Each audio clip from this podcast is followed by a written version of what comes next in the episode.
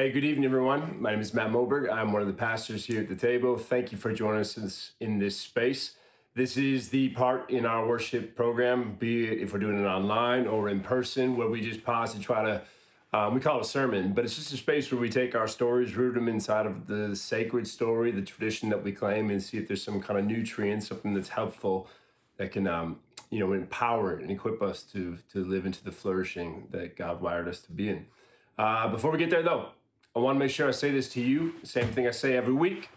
Who you are is more important than what you do, even if what you do gets more attention than who you are. I, I, I'm, I'm kind of like, I put a lot of time into tonight's sermon, and I know that's kind of risky thing to do given the limited capacity to actually pay attention on a screen like this. And so, if you get nothing out of what I'm going to say shortly, at least catch that. Who you are is more important than what you do, even if what you do gets more attention than who you are. Now let's talk about the series that we are in. Do I stay or do I go? It's kind of like the Clash song, but different. Uh, we are looking at Brian McLaren's book, Do I Stay Christian? And we're asking that question sincerely for ourselves. Like, like, do I stay Christian is not a theoretical or metaphorical question, or nor is it something that we're just throwing out there like flippantly and like nodding our head to, like, yeah, we're really we're really considering. No, no, actually, like some of us, we really are thinking, like, I don't know if I can stay inside this tradition given the the harms that have been perpetuated, the damage that has been done, that sense of even not just the exclusivity, but our own sense of like, um, I am at a place that is no longer consistent with this place, and so how do I live into all that I am while still being stuck in a place where I'm not? Uh, that's a question that hangs over our heads, and it's uh, it's at least for me. That's the question that's always been one of mine. You know, it's funny on page three, I believe, of Brian McLaren's 262 page book. He he shares this moment that is well, it's beautiful, and I'll tell you why in a second. But he's talking about how early on, when he started to hold a lot of these different kind of conversations, he was speaking at a church one night when shortly after the service had concluded, he was doing this book signing in a line and, you know, people do what they do. They bring him the book, he signs the pages, and then all of a sudden, there was a youth pastor that came up to him that kind of disrupted the rhythm in the line and gave him a hug and said, You are the reason that I'm still a Christian today. That feels like a throwaway story, and what's the point of telling that here? Except that I called Debbie when I read it because that youth pastor that he's speaking of is me. I, I, was that guy. I remember the church. I remember the space. I remember like the tears in my eyes as I told him like I have been in this season where I've been tossing and turning. I've been in this place where it's like I, I can no longer give these kids these prescribed answers that are no longer reflective of reality that I don't really believe in, but they need them to be true, even though I don't know how to hold. I, I, I don't know if I can stay in this space. And then somebody gave me his book, Brian McLaren's book, um, A New Kind of Christian and it brought new kinds of questions and it challenged old kinds of assumptions. And it invited me into this new way of asking is there space inside of this tradition that has now been going on for thousands of years to not just be this preservationist that keeps the status quo intact but to follow the spirit to where we are actually called to go next that book was catalytic for me because it was just this very good and helpful reminder that the form that we are presently in, it isn't supposed to be the form we'll always be in. Uh, there is always that evolution, the expanding, the experience of moving from where we were to where we need to go. But that's not a fun space to be in that liminal space, the space where you do start pulling on the thread and the deconstruction does begin, and you start asking questions about these old kinds of assumptions.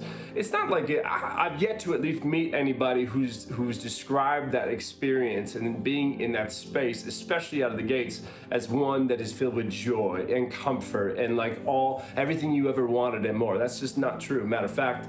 I was on the phone with a, a, couple in our community this past week who live in Chicago and, and participate online and we talked about this very thing. We talked about how there is just some kind of incongruency between who I am and what the church is, and I don't know what to do with it. I feel dizzy. I feel like I am lost and then found, and then lost and then found. I feel like there are the angst and the aches, the sleepless nights, and the creased brows, and the lonely days. And can I say this out loud? Why aren't they saying it out loud? Why am I feeling this inside? Is anybody else feeling this way inside? It's not an enjoyable experience to try to leave the house that raised you while simultaneously loving the house that you left not knowing where you can go next, not knowing where your feet are supposed to land, not knowing how do you frame your life now that the frame for your life has been taken down, adjusted, nuanced. I mean, no matter what the context is, be it religious or otherwise, getting honest about where you're at, both as a person and also collectively as a people, where you are. Getting honest is never easy. It, it always feels uh, very expensive but it's how the whole thing works. It's what expansion actually looks like. And by the whole thing, I really do mean the whole thing. Let's just talk universe for a moment. Have you ever sat before like an evolutionary theorist or biologist of sorts who can cite to you the, the moment that the earth began from billions of years ago and the process of formation that took place?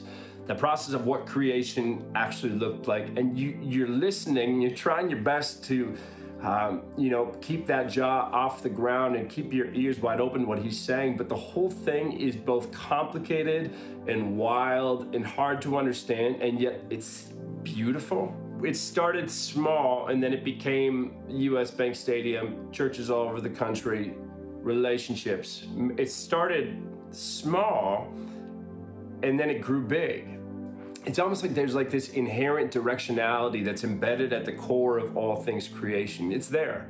There was a time where there were no atoms, and then there was a time where suddenly there was atoms. There was a time where there were no molecules, and then suddenly there was a time where there was molecules. There was a time when there's no cells, then there were cells. There was no fire, and then there was fire. There was no tribes, and then there was tribes. There was no cities, and then there were cities on and on and on, the whole thing continues to unravel and expand and grow larger and, and, and become this beautiful, breathtaking thing. For 13 billion years now, the thing is growing wider and wider. It is this dynamic reality that never ceases to stop. And for me, when I when I think about how, you know, Paul talks about how we can discern the heart of God when we just look at the creation itself and how the psalmists say that the whole earth speaks of God's grandeur when you look at like what this is without knowing all the science behind it and every every detail that's embedded in it you cannot help but walk away and go there's something about being alive. There's something about being in this place. There's something about being a part of creation. There's something about being you and there's something about me that is inherently growing wider the older that I get the older that we get what was is no longer what is, and what is will no longer be what's next. This is why the Genesis story continues to captivate me and just move me in different ways. It used to be about like, you know, was it seven literal days? And how how did a rib turn into a woman? All those pieces where it's like you're missing the point, man. The Genesis poem, though, it says this thing that we are talking about right now from the very first pages. The Genesis poem says that there was a void, there was nothing, then there was earth, and there was dirt, and there was dust, and it was lifeless, it was inanimate, but then the breath of God, breath, ruach, the same word in Hebrew that is used for spirit. The breath goes into the dust, the breath goes into the dirt, the breath goes into the into the earth, and all of a sudden the thing starts to move, and the thing starts to pulsate with life, and it starts moving immediately towards what's next. There is a man that crawls out of that dust. There are plants that start springing up. There are lakes that are formed. There is life. Spirit, breath of God goes into a form and the form becomes alive. This is why there is such an inherent dignity in all people everywhere at all times because you and I, we are made of dust, the dirt, we are just a form. We, we have a start and a stop. I can see you, you can see me. We are form, we're a thing. But we also carry within ourselves the breath of God, the spirit, this spark, the same thing that moves the universe forward all the time. That same thing is stirring in my gut and also in yours. Spirit and structures, breath and form, the two work together in this beautiful marriage. And it's important to say that because we do need forms. It's not easy for me to say that, but we do need structure. We do need to have these, these ways of going about our beings. Forms are not bad. We need guides, we need reference points, we need traditions, lineages, films, scriptures, concerts, songs, poems, prayers. These forms that we carry with us as aids of sorts, they are essential for our ability to access the Spirit at all times, to be pulled in from what's now to what's next. But just to be clear though, forms are not the goal. Forms are here to point, but forms are never the point. This is why when Jesus was talking about uh, religion. He's talking about wineskin. He's talking about a, a form, and he's talking about a spirit. And he's talking about how people get so addicted to the form that they miss out on the work of the Spirit. He says, Listen, if you've got this old wineskin that's carrying real good wine, don't be dumb. Put that wine instead of a new wineskin. The whole point is the wine, the pointers are just the skin. And so the question that we are asking, do I stay Christian, is a question about form, but it is born from this searching for spirit. And the reason why we ask it with a lump in our throats and a limp in our steps is because we have tasted some form of the wine, and then we go to a church where the primary care is the skin.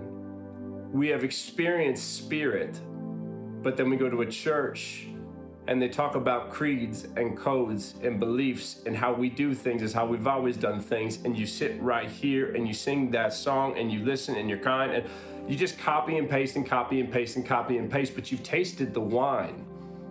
You long for a better skin but this old skin is all that's being offered you can have every form imaginable. You could have it nailed down like to a T. You know how to do your form, it works great for you. Uh, you're killing it in your form. But if that form does not have spirit, if it does not have that animating, propulsive energy doing something inside of it, then it is just dust, dirt, and earth. It's just a prayer. It's just a set of beliefs. It's just a religion. It's just words. And so we just copy and paste and copy and paste. All these things the prayers, the traditions, the lineages, the songs, the texts, the way that we go about doing things it does matter. Each of these things have its place. But we need to maintain our priorities. We need to maintain the conviction that structure serves spirit, and spirit is not subjugated to the ways of structure. Spirit hears the groans of people who say it just it is what it is. Spirit sees the way that we go about our forms and we get really good at these things without ever asking if they're actually good for us. Spirit sees all of this and is constantly endlessly inviting us to see what we can't see yet, to follow where it leads. But here's the other side of it too is that as the Spirit speaks into your life, as you taste that good Ruach wine, just because you may have to leave doesn't mean that everything behind you gets left. Living with this widening heart is still living with the heart that was once upon a time very small. Who you were at 10 is still somehow in you now at 30. That young youth pastor that I was 15 years ago that hugged Brian McLaren and said, Thank you for being a balm, a, a oasis in the desert to keep me alive inside of this tradition. That guy is still in me. Molecules don't replace atoms, molecules are made of atoms. Cells don't replace molecules, cells are made of molecules. As life continues to unfold and evolve, each new level of complexity, it doesn't abandon the older levels, it includes the previous ones. So, the directionality of all things is baked and cooked into the very nature of the universe, this constant unfolding, enveloping, um, going wider and bigger and taking it further and further, the story is getting more lovely and lo- we notice and we know for a fact that evolution goes beyond where it was before as it follows where the spirit is leading next. But when you follow where it leads, it doesn't necessarily mean you leave where it has led. It transcends, but it also includes. It goes further, but it takes what was good behind you with you on your journey. This is how we grow. This is how we stretch. This is how we put away the childish things, as Paul once said. Paul was not saying that those things that you were putting away were inherently bad. Those were things that were good for you when they were good for you, but no longer do you belong in the back of a second grade classroom because you're a grown adult now. And so the things that served you in one season are no longer fit to serve you in the next. Forms work until forms don't work. The same form that can be liberating and challenging and exciting, over time, that same form can become limiting and stifling and conflicting. It is dust and dirt and earth. And then the Spirit blew into it and it came alive. If we do not allow the Spirit to breathe into the form that we hold, we cannot actually expect it to continue to live. If it has no malleability, flexibility, the adaptability to see reality for what it is and change consistently with it, it has no business being alive because it's antithetical to the work of the Spirit. The Spirit only knows one kind of creation, and that's new. It's next.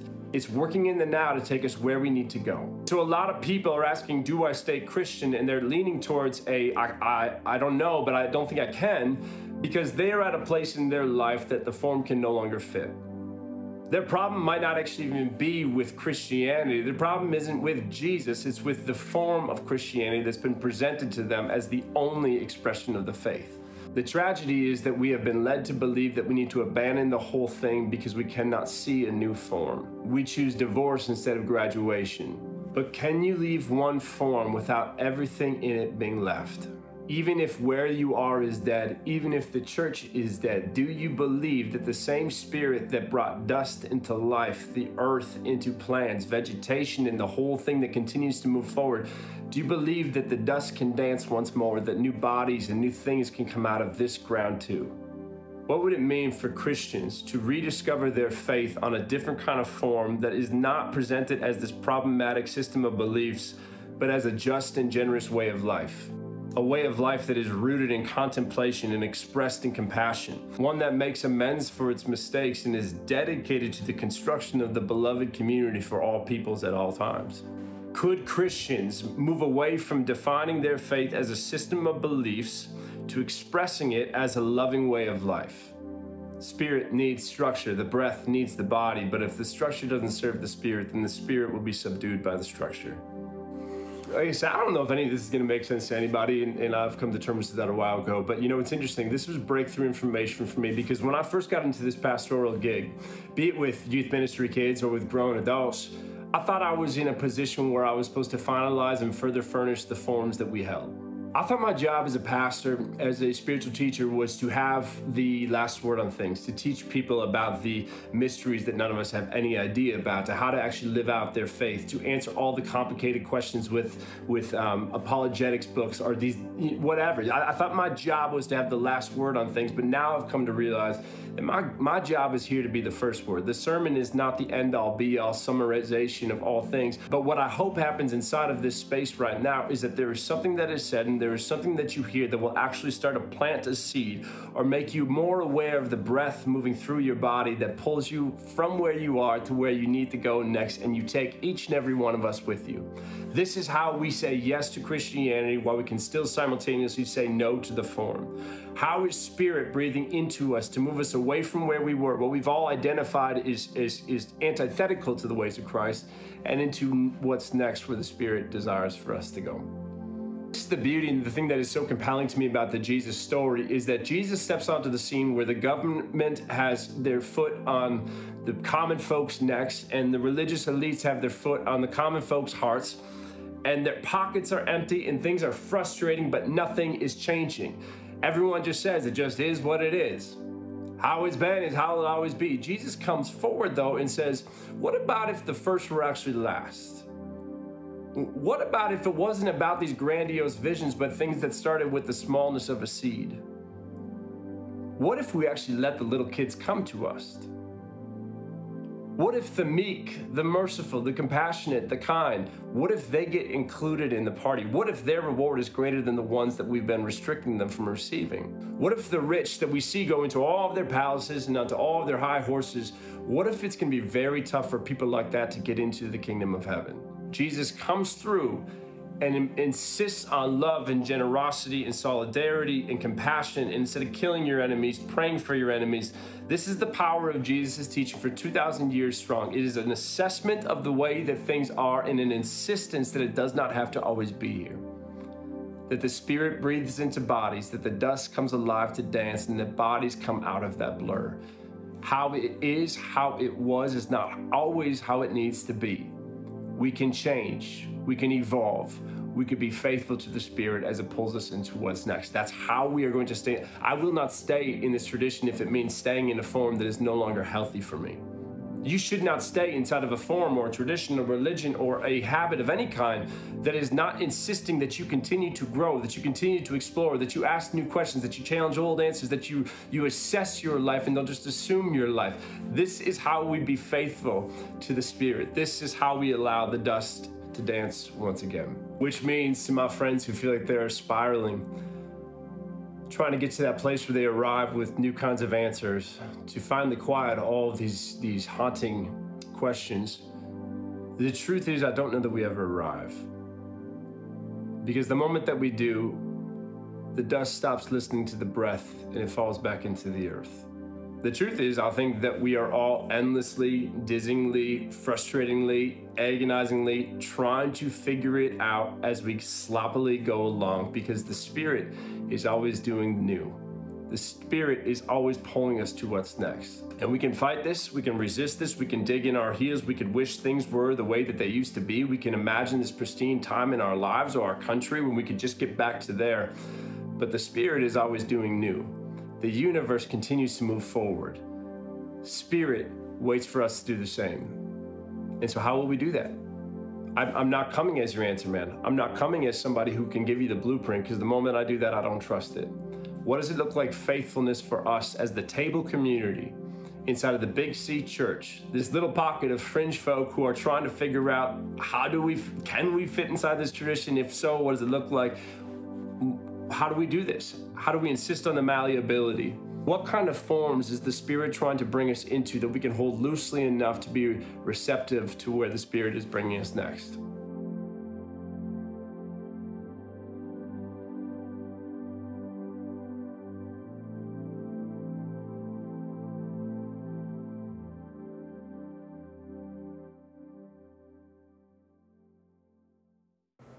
It's the Spirit of God that continues to move in us and through us, that helps us to transcend our, our own humanness. And it's this God, a world centric God, that we follow and that we celebrate when we gather together to share in communion on Sunday nights. And on the night before that God, our Jesus, died, he sat at a table with his disciples and he took bread and he broke it and he said, This is my body broken for you. When you eat this, remember me. And likewise, he took a cup. And after pouring wine into that cup, he said, This is my blood shed for you, the new covenant. So when we eat the bread and we drink from the cup, we remember. We remember this God, that Spirit is alive and moving and helping us transcend our own human limitations. So if you have some bread or cracker, juice or water at home, hear these words The body of Christ broken for you, the blood of Christ shed for you. And now, together, we pray the prayer that Jesus taught his disciples to pray Our God, who art in heaven, hallowed be thy name. Thy kingdom come, thy will be done on earth as it is in heaven. Give us this day our daily bread, and forgive us our debts, as we forgive our debtors. Lead us not into temptation, but deliver us from evil. For thine is the kingdom, and the power, and the glory forever. Amen.